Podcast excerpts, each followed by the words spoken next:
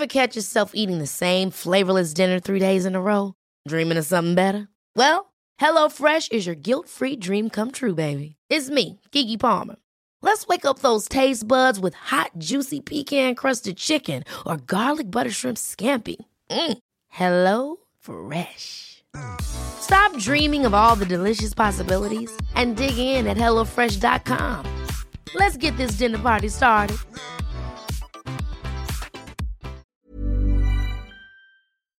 Du weißt ja aus eigener Erfahrung, dass immer, wenn ich bei irgendjemandem bin zu Hause, dann frage ich immer, ob es was Süßes gibt. Ja, Und- bin ich ganz genauso. Und so war das letztens auch bei meiner Mutti. Und ich habe jetzt eigentlich nicht erwartet, dass jetzt was Krasses um die Ecke kommt. Aber meine Mutti kam dann mit einem Riegel von Ahead an. Und Ahead macht Produkte mit weniger Zucker.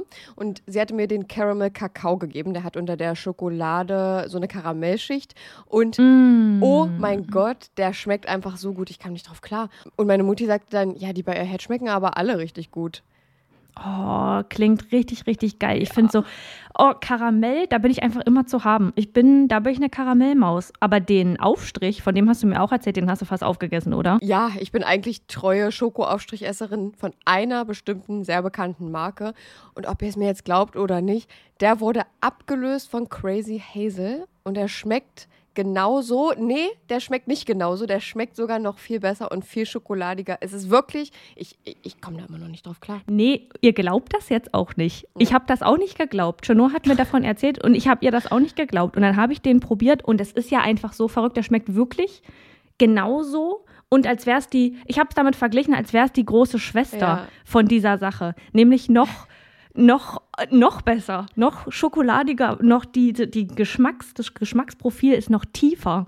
Und ich finde es so verrückt, weil die Produkte von Ahead weniger Zucker haben als die gängigen Marken. So, Ja. und da kommen wir jetzt kurz zum Thema, ihr schaltet jetzt nicht ab. Wir sind Selfcare-Mäuse und die versuchen ihren Körper zu verstehen. Und da geht es auch ein bisschen um Ernährung. Ich als Ernährungssportmaus, die jetzt angefangen hat, ein bisschen laufen zu gehen, musste mit 25 Jahren, so lange hat es gedauert, lernen, dass es nicht immer um Schwarz und Weiß in der Ernährung geht. Es geht nicht um den bösen Zucker und auf der anderen Seite das tolle Gemüse, sondern es geht um Balance. Man muss eine Balance finden, um damit glücklich zu sein und um das auch auf Dauer durchziehen zu können. In gängigen Produkten sind nämlich zum Beispiel 50 Prozent, sehr, sehr häufig 50 Prozent leere Kalorien, also wirklich einfach nur raffinierter Zucker, um das Produkt zu füllen und dich davon in Anführungsstrichen abhängig zu machen. Ahead hatte davon aber auch genug und hat gesagt, nee, komm, wir füllen die 50 Prozent mit guten Dingen, damit die auch irgendwas mit sich bringen. Und da geht es jetzt um Ballaststoffe. Und wer davon noch nicht gehört hat, Ballaststoffe sind die kleinen Helfer, die in eurem Darm auch dafür sorgen, dass da alles ordentlich läuft, neben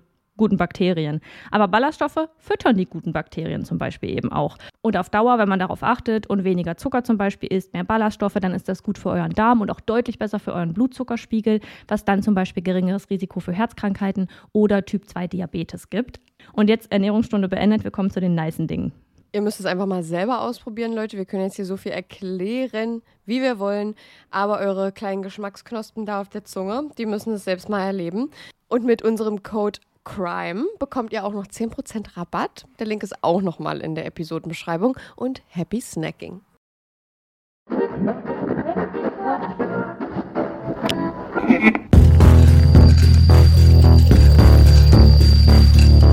Überdosis Crime, der Podcast. Hallo und herzlich willkommen zu Überdosis Crime. Ich bin Saskia. Und ich bin Chenoa und bei uns geht es um nationale und internationale Verbrechen. Hallo und herzlich willkommen. Das ist gerade ein bisschen komisch. Ja, das ist super weird, aber ich glaube, wir sind doch Moderationstalente, das wird doch was. Absolut. Also, wir befinden uns in unserer Halloween-Folge. Wie sich vielleicht einige erinnern können, haben wir letztes Jahr ein Video für unser Halloween-Special gepostet. Und dieses Jahr haben wir uns gedacht, wir nehmen die Folge mal so auf. Also ein bisschen wie eine kleine Live-Show, würde ich sagen. Es ist komisch, dass ihr uns jetzt seht, während wir die Folge aufnehmen. Ja, das, da war der Druck letztes Jahr ein bisschen niedriger, ein bisschen kleiner. Ja, ja. Bisschen kleiner. Aber wir müssen uns ja auch upgraden. Ganz genau. Wir probieren das einfach mal. Und ihr könnt uns gerne wissen lassen, wie ihr das fandet, bei überdosis.crime.podcast Mit UE. bei Instagram. Und ja, wir haben heute ein bisschen was vorbereitet. Für diese Folge habe ich einen Fall vorbereitet.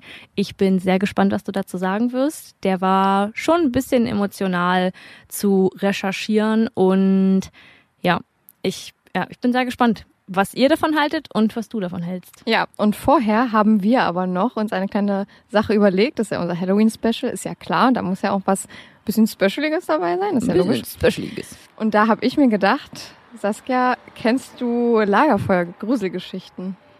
Ja, ja schon. Also hat man sich ja früher irgendwie so erzählt, nicht nur ums Lagerfeuer rum. Ich muss dazu sagen, ich war kein Ferienlagerkind. Ja. Warst du ein Ferienlagerkind?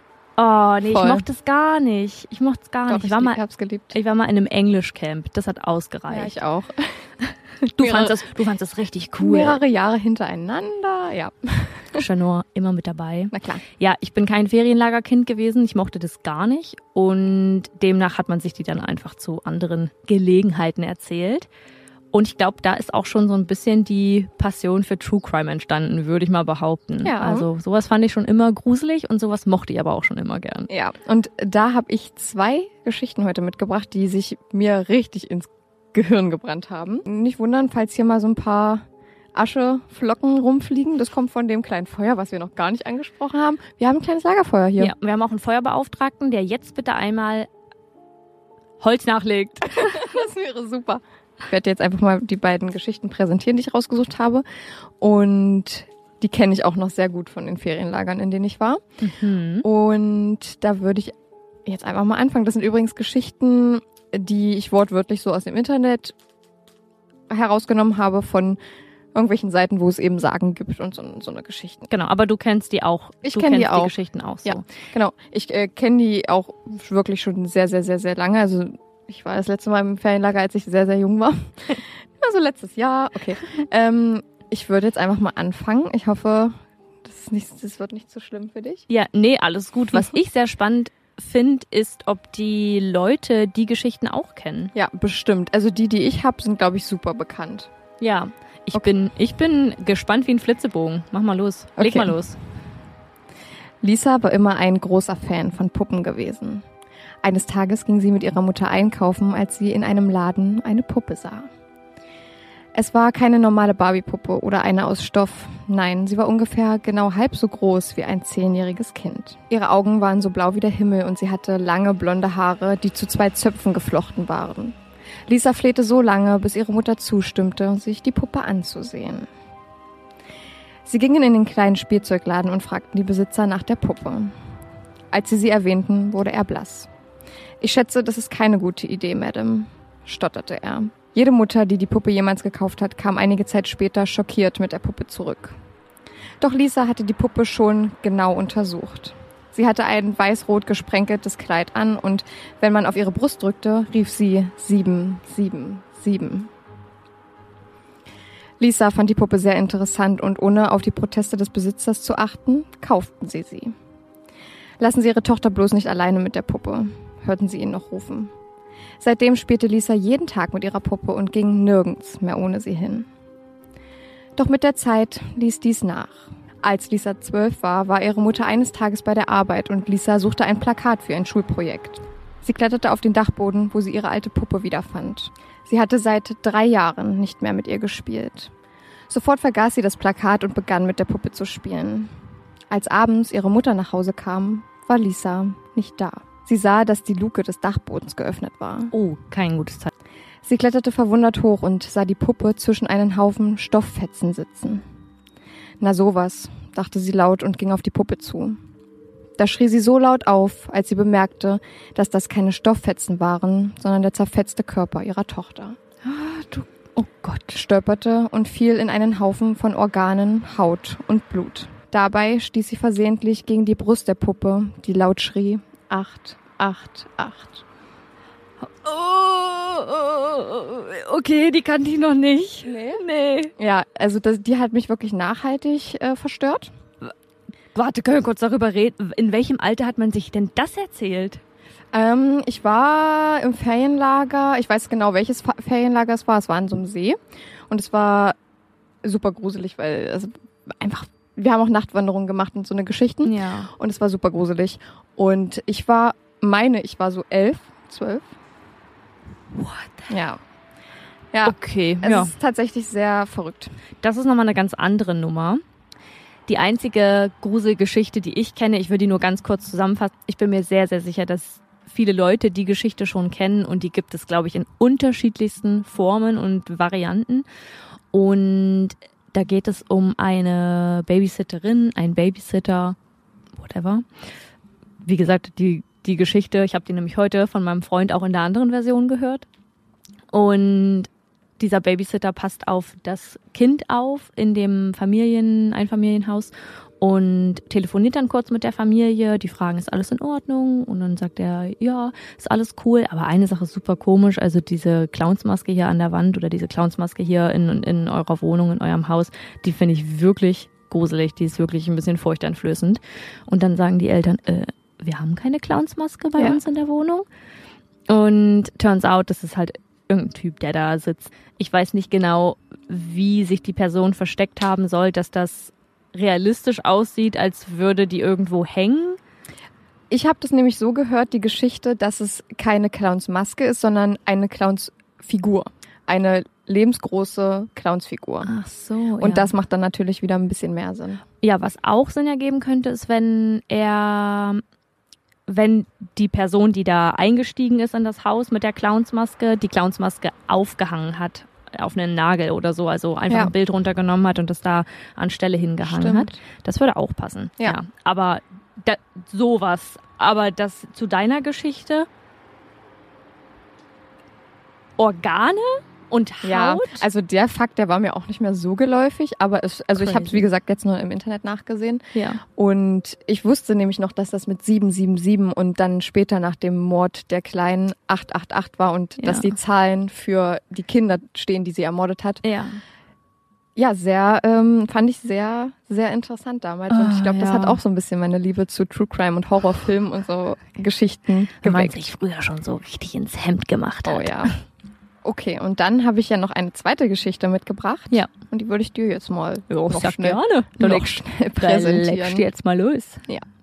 Es trug sich vor nicht allzu langer Zeit zu, dass eine alte, recht wohlhabende Frau nach jahrelanger kinderloser Ehe ihren Mann verlor. Nun stand sie da, allein mit einem großen Stadthaus, war jedoch zu stolz und so sehr mit den Erinnerungen des Grundstücks verbunden, dass es unmöglich für sie war, es zu verkaufen. Zu ihrer Sicherheit kaufte die alte Dame sich einen Hund, der darauf abgerichtet war, neben ihrem Bett zu schlafen und bei Bedarf die Hand seines Frauchens abzulecken.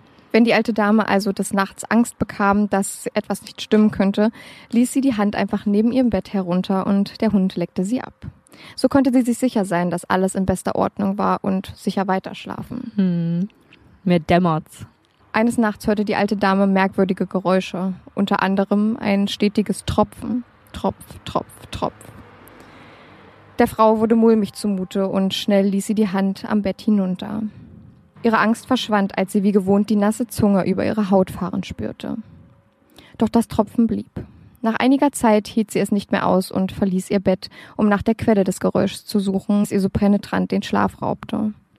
Tropf, Tropf, Tropf, hallte es durch das dunkle große Haus, während sich die ahnungslose Frau auf die Suche machte und schließlich am Badezimmer Halt machte. Tropf, Tropf, Tropf. Das Geräusch schien aus diesem Raum zu kommen. Sie legte den Lichtschalter um und das Letzte, was sie in ihrem Leben sah, war ihr Hund, der aufgeschlitzt über der Badewanne hing, sein Blut in die Badewanne hineintropfte und an der Wand mit seinem Blut geschrieben stand, auch Mörder können Hände lecken. Nee. Oh, die Details hatte ich vergessen. Ja. Also es ist, die hat mich auch wirklich nachhaltig verstört, wie ich schon gesagt hatte. Und Verständlich. das, das ist, glaube ich, auch meine Abneigung gegen Filme, die Hunde beinhalten oder Tiere beinhalten. So ein Echt? bisschen, ja, also jedenfalls, wenn es so ein bisschen schaurige Filme sind, weil es oft der Fall ist, dass die Tiere sterben oder ermordet werden oder so. Und man kann ja hier auch davon ausgehen, dass die Dame auch ermordet wurde, weil da Ja. stand das Letzte, was sie sah. Ja, das ist auch sehr sad. Oh Mann. Ich weiß nicht, ob die Geschichte damals auch so erzählt wurde. Oder? Doch, ich, also mir schon. Also Ja? ich erkenne die Geschichte genauso. Und wenn ihr die beiden Geschichten auch kennt, die wir, oder die drei, die zweieinhalb Geschichten, dann schreibt uns gerne mal bei unserem Instagram-Account, ob ihr die kanntet. Ja, könnt ihr uns da gleich mal, gleich mal ein kleines Kommentar da lassen. Würde uns sehr interessieren. Ich weiß auch nicht, was das immer mit mir ist und meinem Akzent. genau, und ich würde sagen, damit kommen wir zu meinem Fall, Ja. den ich heute mitgebracht habe. Der ist auch an Halloween passiert, so Mm. wie das ja üblich ist bei unseren Halloween-Folgen. Und ich musste schon ein bisschen suchen, weil es ja auch darum ging, dass wir vielleicht nicht die, einer der bekanntesten, einen der bekanntesten Fälle nehmen. Und ja, ich bin gespannt, was ihr dazu sagt. Ich bin, Oh ein, ja. ich bin halt auch irgendwie immer gespannt, ne? Da, Ja. Das ist auch das Standardwort. Ich bin gespannt und Wir sind einfach immer gespannt, Leute. so, da müsst ihr jetzt kurz wissen, nicht, dass es nicht rauszuhören wäre bei anderen Folgen, aber wir lesen unsere Fälle ja vor. Ja. Demnach werdet ihr mich jetzt gleich ablesen sehen. Ich hoffe, das ist für die Teilnehmenden da hinter dem Bildschirm okay. Alle anderen hören den Podcast ja ganz normal. Also solltet ihr uns jetzt gerade nicht sehen, dann ist für euch alles wie beim Alten. Ja, nur dass ein paar mehr Störgeräusche dadurch sind, dass wir eben draußen sitzen und hier ein paar Fahrzeuge langfahren. Das ist aber überhaupt nicht schlimm. Dafür bekommt ihr aber, wenn ihr dieses Mal das, den Podcast als Videopodcast auch schaut, ein paar Bilder eingeblendet, haben wir uns gedacht. Ja. Also, das ist, Saskia hat schon gesagt, zu ihrem Fall gibt es ein paar Bilder, die wir einblenden können. Das werden wir natürlich auch tun. Ja. Und wir hoffen, dass euch das Format so gefällt. Und wenn es irgendwelche Specials nochmal gibt, machen wir es vielleicht sogar nochmal. Ja, wenn das hier gut funktioniert, wir werden ja, wir sehen, sehen. wie das Endergebnis am Ende Ja. ist. Gut, dann lege ich jetzt los. Die Triggerwarnungen, die Timestamps und andere Anmerkungen zur Folge findet ihr wie immer in der Episodenbeschreibung. Ganz genau. Weil wir ja die Technikmäuse sind, wollte ich noch ganz kurz sagen, dass wir neues Equipment haben. Ach so, ja, das haben wir gar nicht dazu wichtig. gesagt, Leute. Und wir haben uns gedacht, es ist an der Zeit, endlich mal das Equipment zu updaten. Wir werden sehen, wie die Qualität so ist und ob wir damit klarkommen und ob man uns gut versteht. Sollte es irgendwelche komischen Störgeräusche geben oder der Klang noch nicht zu 100% so sein, auf jeden Fall besser als vorher. Das sollte Muss. eigentlich so sein. Das muss. Ja, das, das muss eigentlich so sein, aber sollte irgendwas noch nicht ganz stimmen, das werden wir dann letztendlich im Nachhinein rausfinden. Yes. Und das ist unsere professionelle Art und Weise zu arbeiten. Vielleicht auch ein bisschen falsch. Aber ich denke schon, dass, also es wird schon ein kleines Improvement sein, es wird schon ein bisschen besser sein als Ja. vorher. Ja. Und ja, Ja. wir sind gespannt. Es geht los. Oktober 1973. Es ist Halloween und in den Nachbarschaften Fond du Lax, ich bin übrigens nicht der französischen Sprache mächtig, sollte ich irgendwas komisch aussprechen, ignoriere jetzt einfach, ist der Herbst voll angekommen. Die Baumalleen, die die Straßen schmücken, sind allesamt goldgelb gefärbt. Der Wind weht über die Fußwege und die heruntergefallenen bunten Blätter wirbeln von Veranda zu Veranda und bleiben irgendwo im Gras eines Vorgartens liegen, ehe sie weitergepustet werden. So gut wie jede einzelne Veranda ist hell erleuchtet, geschmückt mit Spinnen zwischen Stroh und Kürben voller Kürbisse.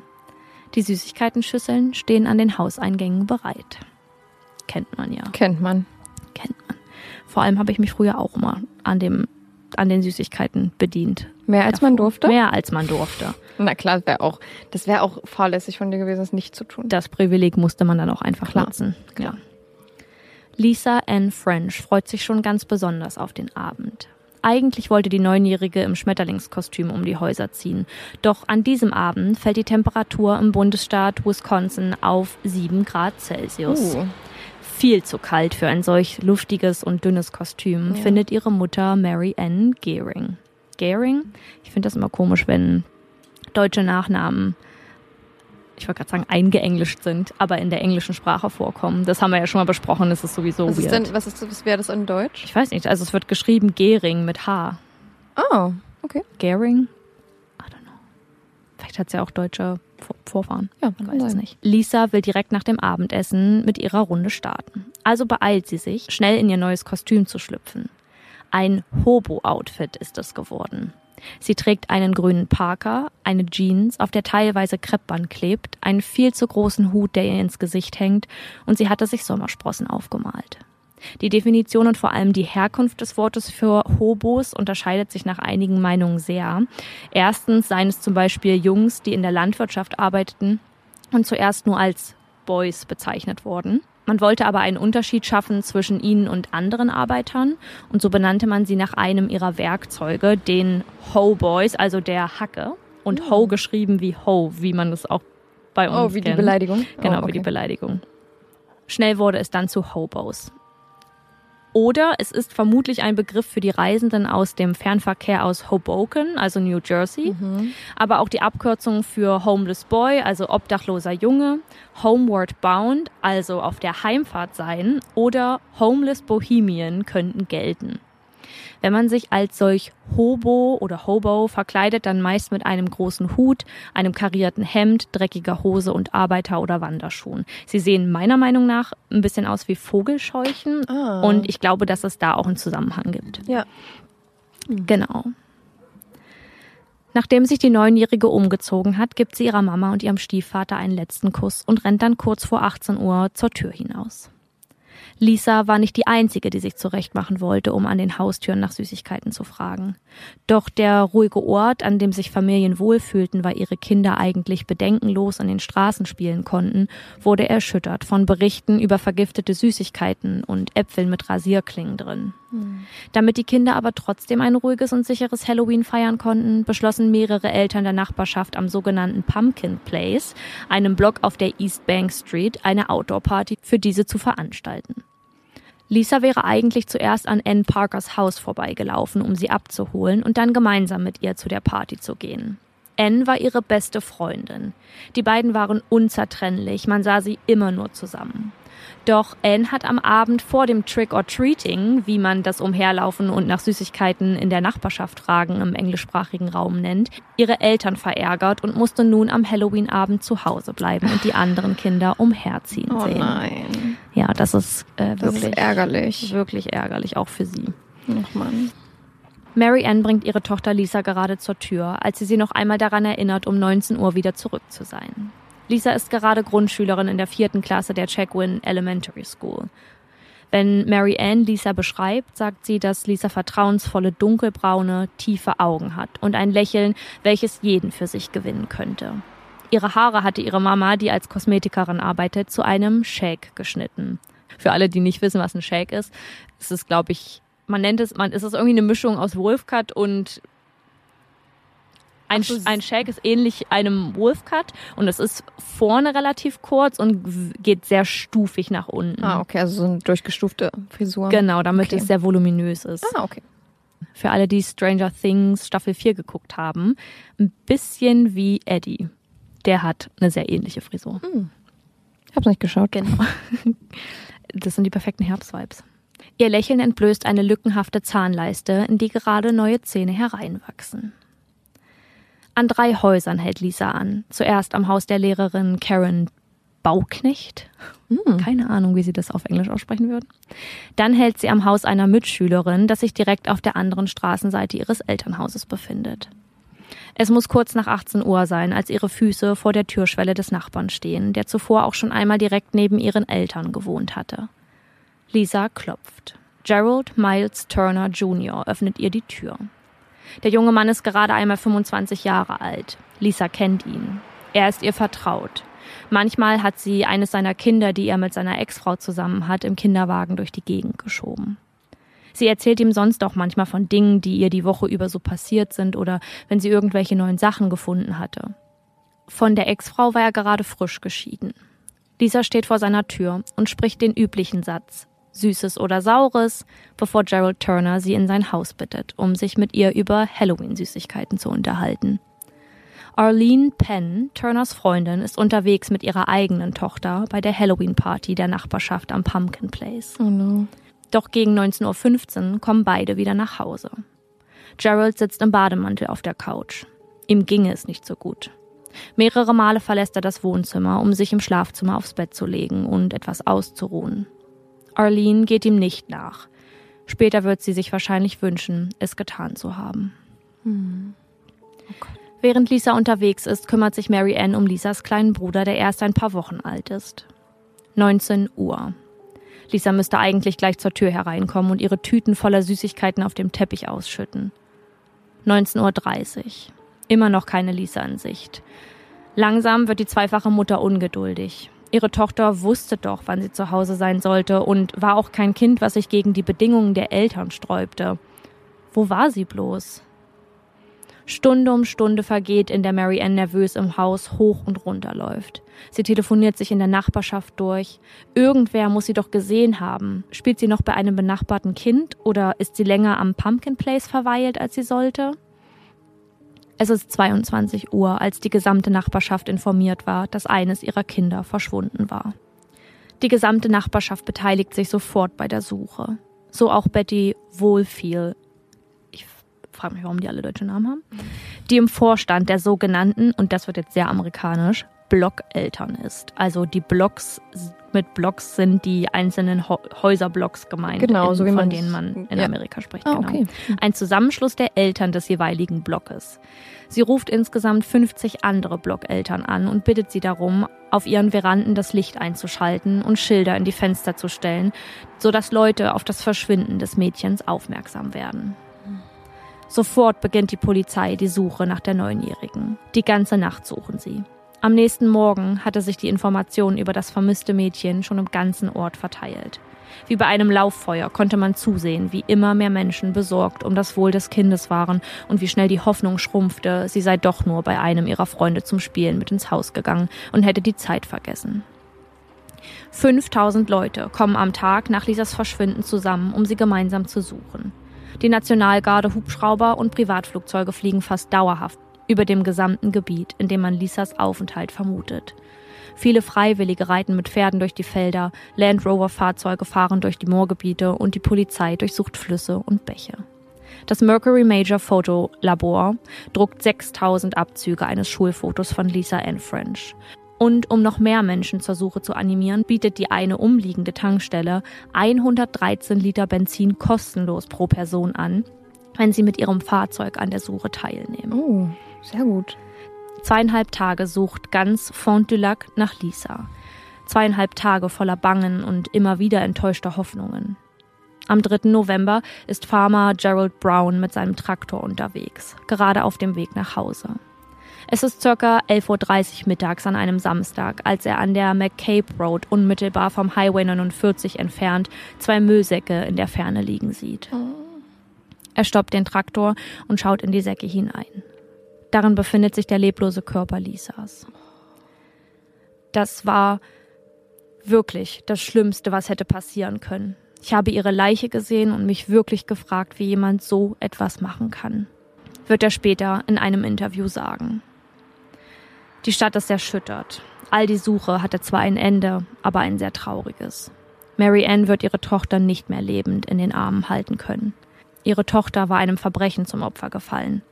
Die gesamte Gemeinde, aber vor allem das Leben der Familie French wird komplett auf den Kopf gestellt. Die Menschen trauern sehr öffentlich, gemeinsam. Sie weinen zusammen, sprechen ihre Anteilnahme aus, sie beten. So wie sie auch schon für die Rückkehr Lisas gebetet hatten. Der Pastor der St. Peter's Church in Wisconsin, Clarence Nicolai, klettert über einen Absperrzaun, verletzt sich dabei stark die Hände, damit er zum Mädchen gelangen kann. Er spricht über ihrem leblosen kleinen Körper das Vaterunser und Gegrüßet seist du, Maria. Das ist in der italienischen Version das Ave Maria und auf Englisch heißt es Mail Mary. Okay. Die Trauergesellschaft besteht bei Lisas Beisetzung am 6. November 1973 aus neun Reihen. Menschen über Menschen waren erschienen, um Lisa zu gedenken und ein letztes Mal bei ihr sein zu können. Familie, Schulfreundinnen und Mitgliederinnen ihrer, ihrer Pfadfinderinnengruppe waren dort.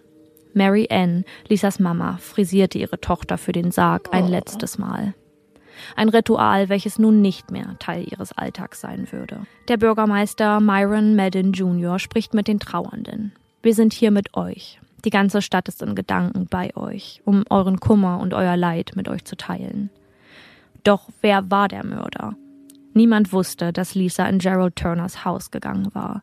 Niemand hatte sie dabei gesehen, doch schnell fand man Verdächtige.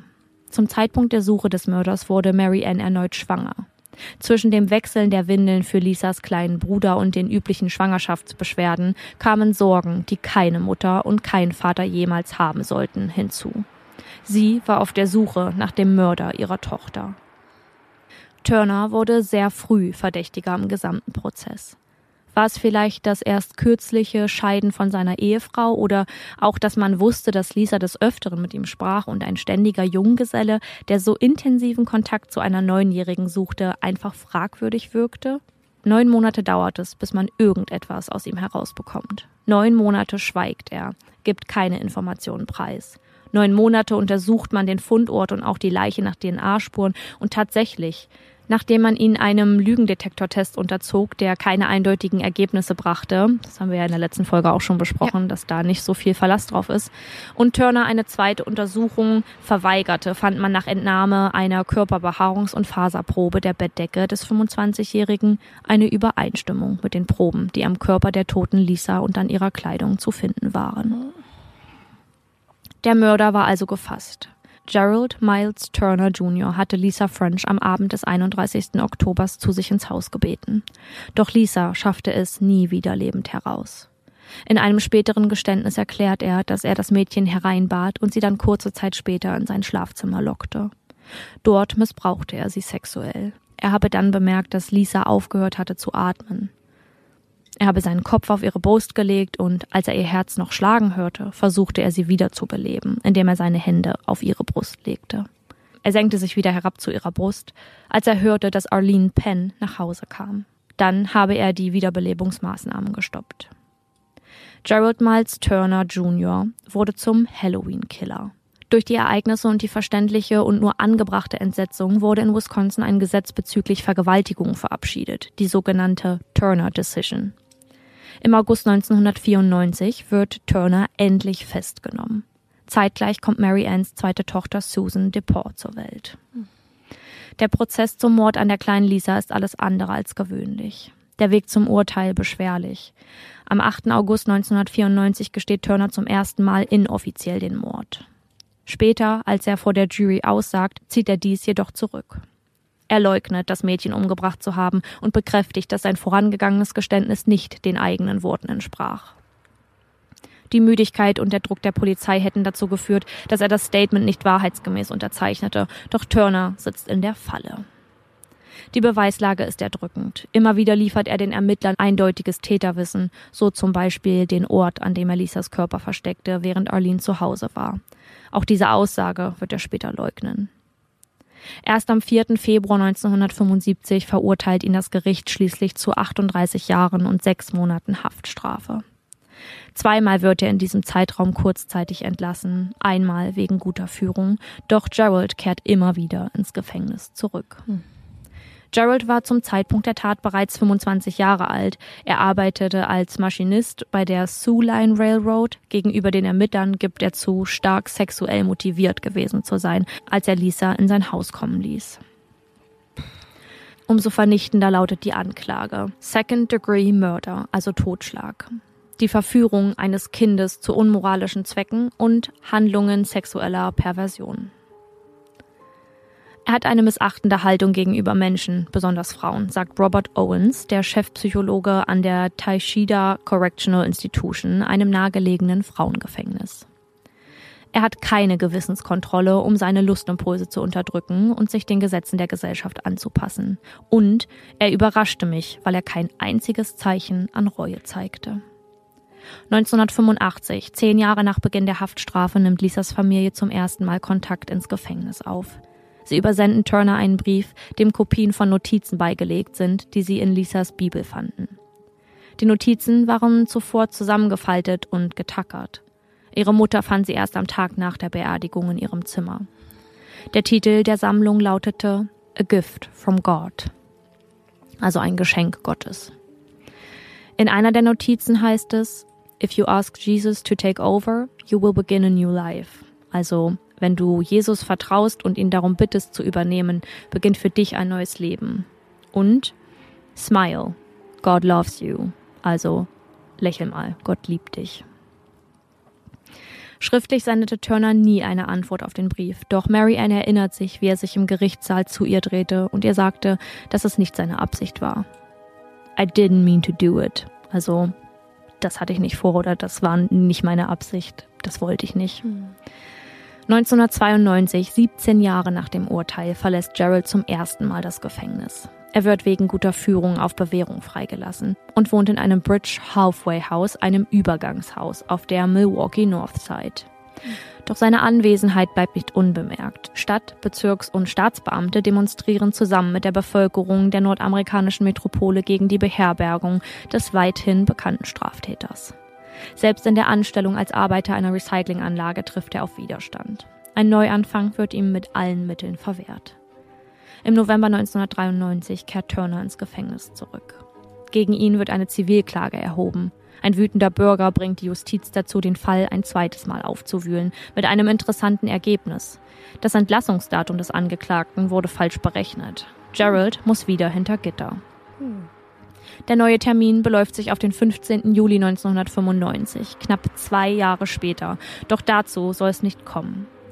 Turners Entlassung wird geblockt und der Staat Wisconsin versucht, ihn gemäß der neu aufgestellten Gesetzeslage für Sexualstraftäter in eine sichere psychiatrische Anstalt zu überführen. Hier ein Zitat.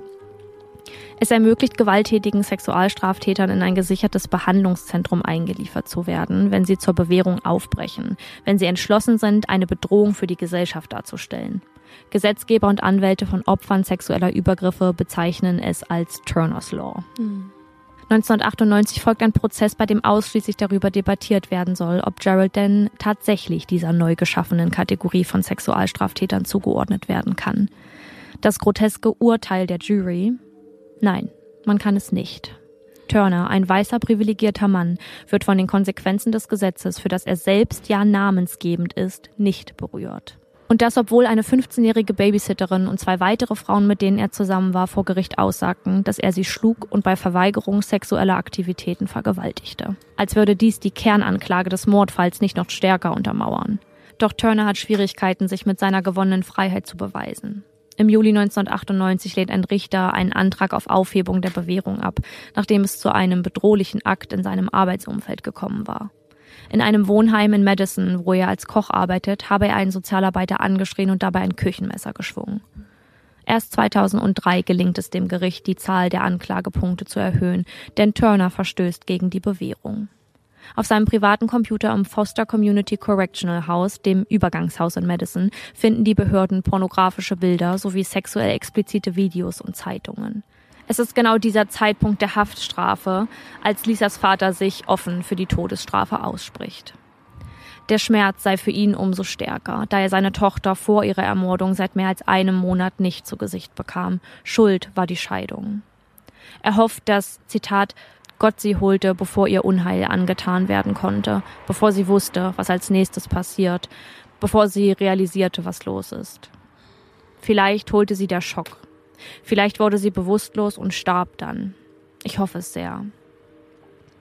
Ann Parker, Lisas damalige beste Freundin, steht Turner ähnlich radikal gegenüber. Dieses Arschloch kann in der Hölle verbrennen. Es gibt keinen Tag, an dem ich nicht an meine Freundin denke, die ich verloren habe. Ich vermisse sie, auch nach all der Zeit. Nach der Meinung der Rechtsanwältin des Fond du Lac County District sei es unwahrscheinlich. Zitat, aufgrund von Turners Alter eine Zwangsentlassung rückgängig zu machen. Der Gefangene wird nun ausgewertet, um festzustellen, ob er als sexuell gewalttätige Person eingestuft und zivilrechtlich festgehalten werden könnte. Ich fühle mich mit seinem potenziellen Entlassungstermin nicht wohl im Angesicht der Sicherheit der Gemeinde. Mhm. Alle sind sich einig. Turner soll im Gefängnis sterben. Er gehört dahin. Mary Ann ist zwischenzeitlich nach Stuart in Florida gezogen. Der Tod ihrer Tochter hat die Familie bis ins Mark erschüttert und verfolgt sie sowohl im Alltag als auch in den ruhigen Momenten. Bis heute seit mehr als 40 Jahren. Mary Ann eröffnete eine Petition im Internet, mit der sie bewirken will, dass Turner hinter Gittern bleibt. Schnell hat sie 20.000 Unterschriften dafür zusammen. Dabei geht es ihr nicht darum, dass das Gesetz geändert wird, sondern darum, darüber zu berichten, dass Turners Haftstrafe und die bevorstehende Entlassung verschoben werden sollten und er nicht sicher für die Gesellschaft ist. Sie schreibt zum 44. Todestag Lisas. Dieses Halloween jährt sich Lisas Tod das 44. Mal und bis heute bin ich fest davon überzeugt, dass er noch eine schreckliche und gewaltsame Tat im Zusammenhang mit sexuellem Missbrauch begehen würde, wenn er entlassen werden würde. Turners jetzige und vergangene Taten beweisen, dass er immer noch eine gefährliche Person ist, die nicht entlassen werden sollte. Sowohl Mary Ann Gehring als auch Susan DePaul, Lisas Schwester, sind hoffnungsvoll, wenn sie die Anteilnahme am Fall und an der Petition sehen. Nicht immer leicht hatte es aber auch vor allem Susan mit der Situation.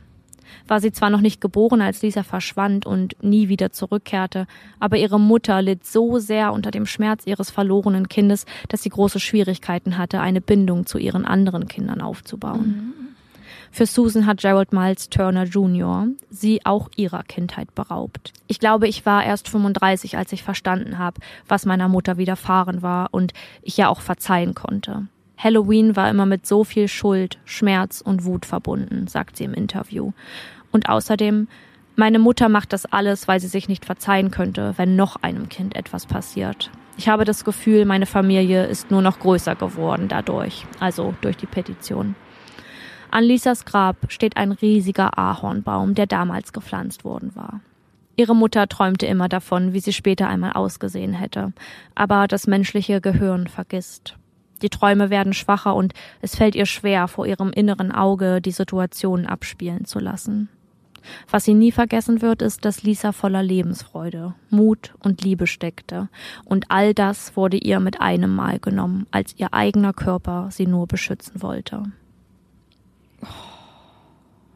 Ich, ich kannte den Fall nicht, tatsächlich. Ja, Glaube ich jedenfalls. Es gibt ähnliche Fälle, aber ja ich kannte den tatsächlich nicht. Also, Ja, ähm, ja, Saskia hat dieses Mal wieder einen internationalen Fall genommen. stimmt. Mhm.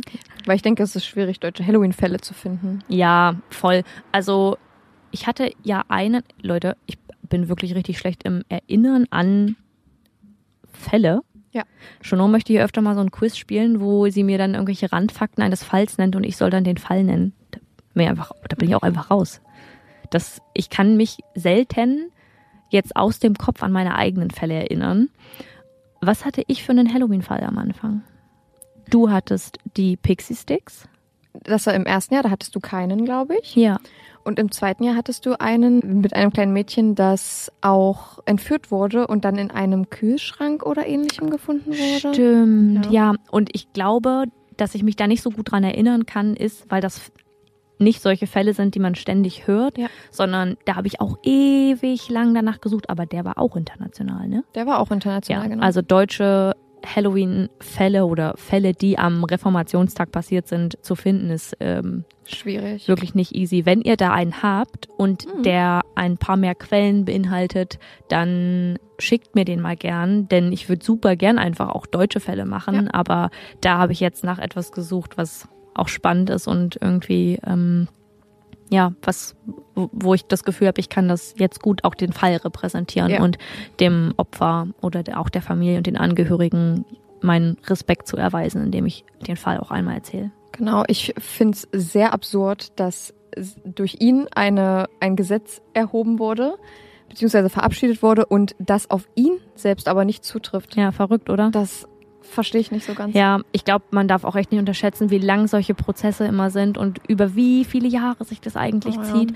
Und dann glaube ich ehrlich gesagt auch, dass es wirklich was damit zu tun hat, dass er ein weißer, privilegierter Mann ist.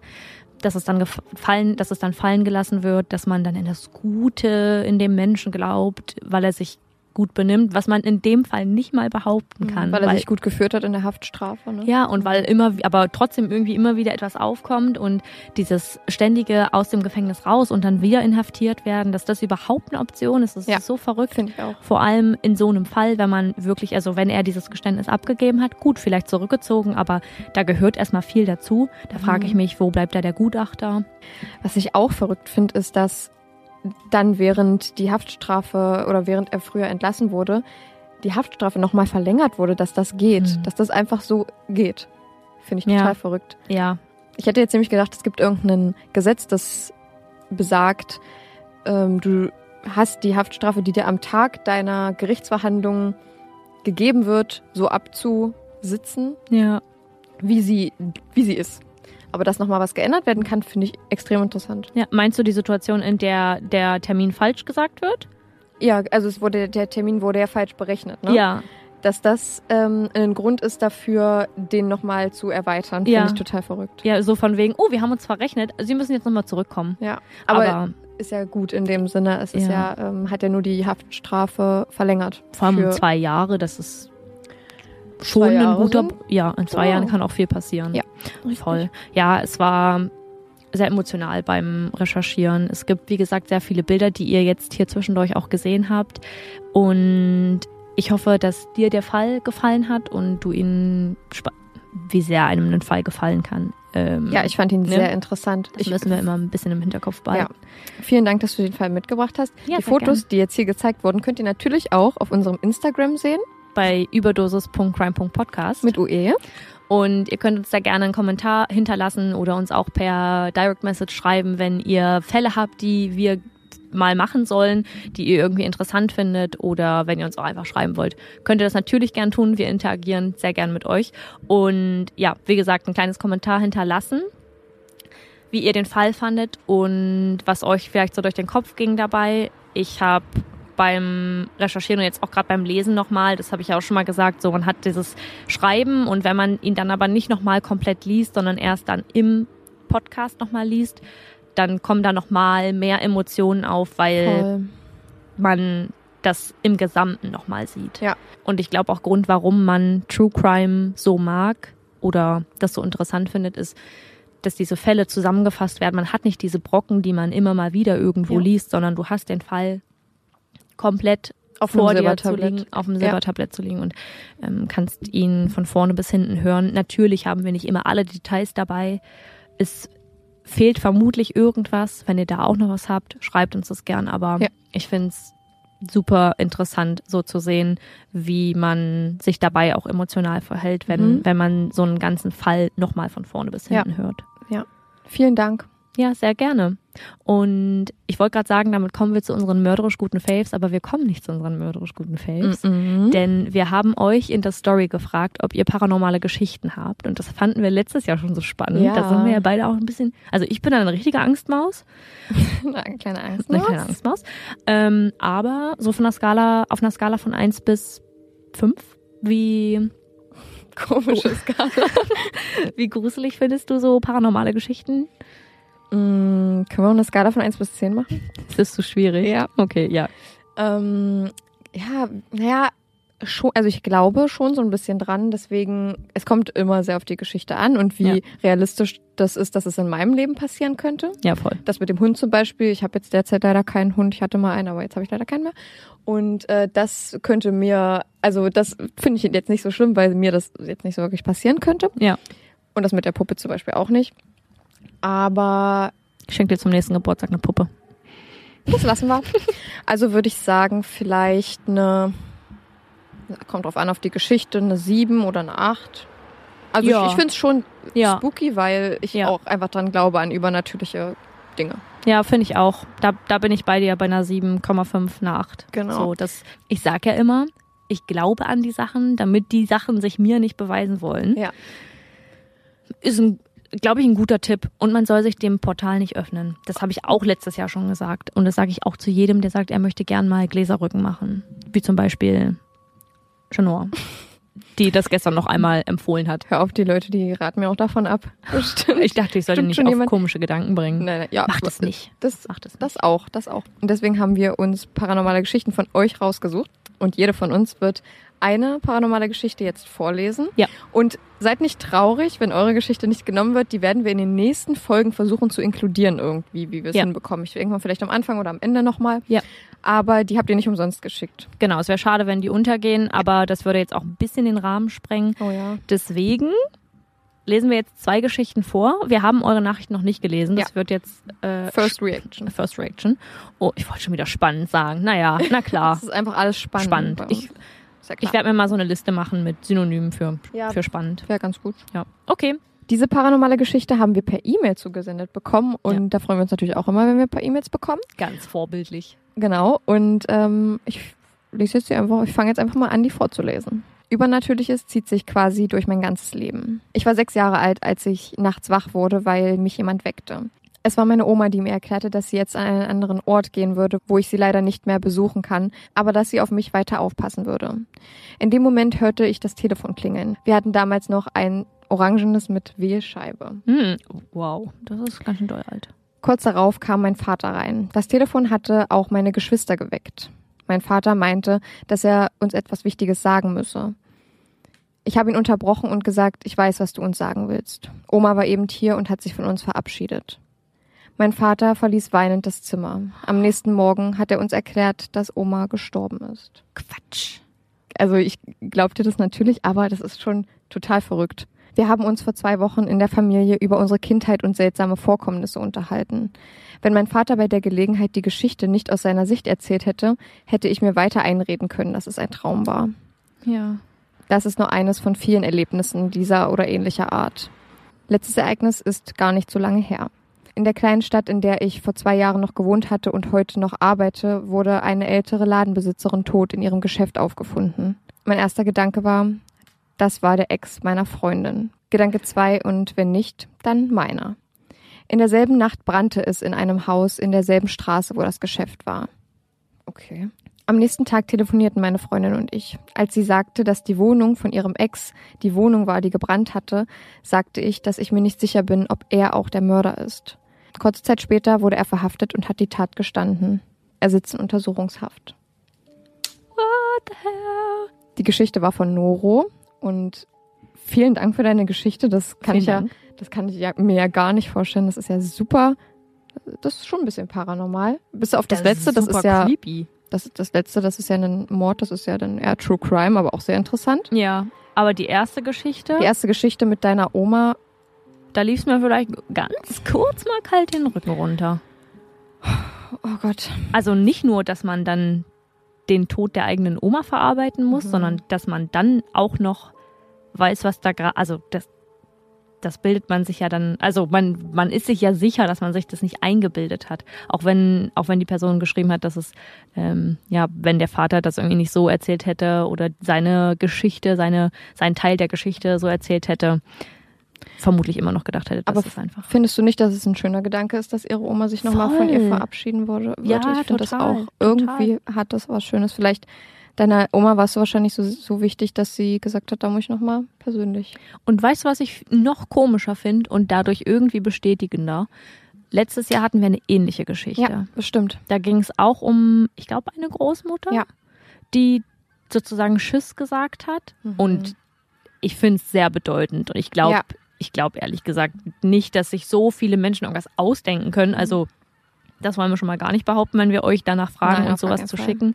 Ich bin da immer sehr offen für sowas und Chenor ja auch, dass wir da Menschen einfach zuhören und uns relativ sicher sind, dass die Leute sich das auch nicht ausdenken. Ja, ja. Ja, okay, dann kommen wir mal zu meiner Geschichte. Hallo, ihr Lieben. Ich weiß gar nicht, ob das überhaupt paranormal genug ist, aber ich kann mir das Erlebte bis heute nicht erklären und vielleicht findet ihr meine Erzählung interessant genug für eure Halloween-Folge. Scheinbar schon. Scheinbar schon.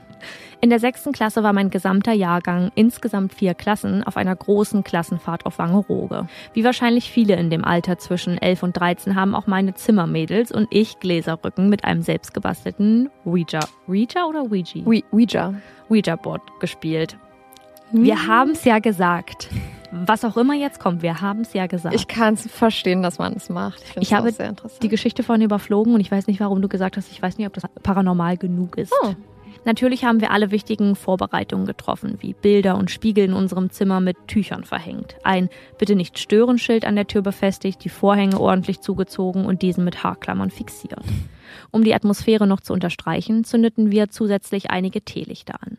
Da wir unsere Zimmertür nicht abschließen konnten und wir wussten, dass demjenigen, der uns stören könnte, etwas Schlimmes passiert, legten wir besonders großen Wert auf eine gute Lesbarkeit und einen besonders starken Halt, also sehr viel Tesafilm in unserem Fall, des genannten Schildes. Als alles und jeder in Position war und wir uns einigten, dass wir alle bereit und mutig genug sind, das durchzuziehen, fingen wir an. Welchen Geist wir beschwören wollten, weiß ich gar nicht mehr genau. Ich glaube, wir hatten uns auf die verstorbene Oma einer Freundin geeinigt. Wir waren aber alle in gruseliger Stimmung und absolut ehrfürchtig vor dem, was uns gleich erwarten würde. Einige Minuten vergingen, eine Frage wurde gestellt und vermeintlich durch einen Geist beantwortet, als plötzlich unsere Zimmertür mit voller Wucht aufgeschmissen wurde. Durch den Windzug erloschen schlagartig die Teelichter und wir alle kreischten vor Schreck Oh, auf. wie im Film. Verständlich. Wie im Das ist Film. wirklich eine, eine Filmsituation. Eine Mitschülerin stand auf der Türschwelle. Was sie damals von uns wollte, weiß ich heute nicht mehr. Sofort sprangen wir auf und brüllten sie an. Raus hier! Uns packte die blanke Panik. Wir hatten von den älteren Geschwistern einer Zimmergenossin gehört, wie gefährlich eine Unterbrechung der Seance ist. Mhm. Wenn der Geist nicht ordnungsgemäß verabschiedet wurde, passieren schreckliche Dinge. Mhm. Wir setzten uns wieder hin und führen unsere Kommunikation fort. Einige Minuten später, in der Hoffnung, dass wir das Wesen aus dem Jenseits doch noch wieder an seinen Ursprungsort verabschieden konnten, bauten wir alles ab und ließen wieder Tageslicht in unser Zimmer. Dann bemerkten wir kleine rote Tropfen auf der Türschwelle. Sie waren dunkelrot und noch nass, also frisch. Aus vielen kleinen Tropfen ergab sich dann eine Spur den Flur hinunter. Wir folgten diesen kleinen roten Tropfen, von denen wir wussten, dass sie vorher nicht da gewesen waren, den Flur entlang an den anderen Zimmern vorbei. Auf dem Flur fanden wir dann auch das abgerissene Bitte nicht stören Schild. Als wir um eine Ecke bogen, sahen wir unsere Mitschülerin, die reingeplatzt war, auf dem Boden sitzend und weinend, mit einer wahnsinnig großen Scherbe im Fuß. Wir haben sofort einem Lehrer Bescheid gegeben und sie wurde verarztet und genäht. Das Unheimliche daran war, dass niemandem etwas kaputt gegangen ist. Es gab auch keine anderen Scherben auf dem Flur, nur diese eine riesige Scherbe, die in dem Fuß meiner Mitschülerin steckte. Okay. Die Blutspur begann in unserem Zimmer, obwohl auch bei uns nichts zu Bruch ging. Es fehlte auch nirgends ein Glas, eine Flasche oder ein Zahnputzbecher. Jetzt bin ich 28 Jahre alt und meine kindliche Anfälligkeit für Gruseliges hat sich gelegt. Aber dieses Ereignis kann ich mir bis heute nicht eindeutig erklären. Ja, das kann ich verstehen. Oh mein Gott. Ja. Oh mein Gott, die werde ich nachher auf jeden Fall. Wir haben nachher noch ein paar Freunde hier, weil damit sich das Feuer auch ein bisschen lohnt. Und die werde ich nachher auf jeden Fall nochmal vorlesen. Ja, genau. Das machen wir. Ja, das machen wir. Das ist das ist wirklich creepy. Und das wirklich voll. Das ist auch eine Sache, die kann ich mir nicht erklären. Ja, also wir können dir bestätigen, deine Geschichte ist paranormal genug. Absolut. Und es fängt jetzt auch an zu regnen. Das ist der perfekte Abschluss zu sagen, das war unser Halloween-Special. Wir hoffen, es hat euch gefallen. Wir hoffen, ja. ihr seid von dem Format vielleicht auch ein bisschen überzeugt, das mit Video zu sehen. Wenn alles funktioniert, dann kann man das ja auch bei Spotify sehen. Ja, ich hoffe. Ja, wenn nicht auf YouTube. Wenn nicht auf YouTube. Und wir werden auf jeden Fall auch ein bisschen was auf unserem TikTok, wo ihr jetzt ja. mal folgen dürft. Äh, da heißen wir auch überdosis.crime.podcast. Ja. Das ist jetzt ganz mit OE. Und da könnt ihr uns sehr gern folgen. Ja. Da werden wir ein paar TikToks posten. Da haben wir auch unsere Shortfilms gepostet, die wir jetzt am letzten Die auf jeden Fall Monat auschecken. Ein bisschen produziert haben für euch. Der Oktober war voller Content und wir hoffen, es hat euch gefallen. Mhm. Wir sind ähm, wirklich froh und dankbar. Wir feiern heute unser Zweijähriges, Zweijähriges. dass wir euch haben und ja. dass wir uns haben und den Podcast und da irgendwie so ein bisschen oh, oh, und ein bisschen unsere ähm, Kreativität und äh, ja die Muße in die Fälle stecken können, um den Menschen, die es nicht mehr können, nochmal eine Stimme zu geben ja, und das irgendwie mit schön. euch zu teilen. Ja. Und ja, vielen, vielen Dank, dass ihr immer dabei seid, dass ihr immer wieder einschaltet oder vielleicht auch das erste Mal eingeschaltet habt. Mhm. Und wir freuen uns auf das nächste Mal. Wir wünschen euch jetzt noch einen schönen Abendtag, whatever time it is. Ich genau. hoffe ja nicht morgens. Das ist nee. eine Regel. Ja. Nicht morgens hören. Und vor allem ist es auch besser für die Mut. Das ist auch besser für die Mut. Wir hoffen, ihr seid ein bisschen gegruselt von ja, das auf jeden unseren Fall. ganzen Geschichten heute und auch vom True Crime Fall. Ja. Und auch von unseren Shortfilms, die ihr auch wirklich nochmal auschecken solltet. Und ansonsten bleibt uns nur übrig zu sagen, wir sehen uns in der, naja, wir hören uns bei der nächsten Folge wieder. Wir sehen ja. uns leider nicht nochmal. Und erstmal Happy Halloween. Happy Halloween. Heute ist, ist heute? Nee, morgen früh. Ab morgen früh ist Halloween. Ja. Also die, die, die Lichteffekte, die sind mit drin. Wir wünschen euch einen wunderschönen Reformationstag morgen ja. und habt's fein, passt auf euch auf und Chenors abschließende Worte. Seid immer lieb zu anderen, das ist mega, mega wichtig. Absolut. Ciao. Tschüss.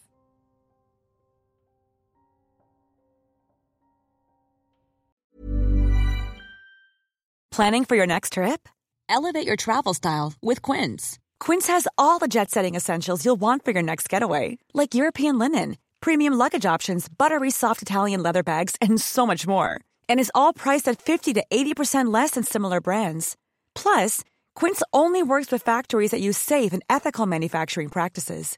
Pack your bags with high-quality essentials you'll be wearing for vacations to come with Quince. Go to quince.com/pack for free shipping and 365-day returns.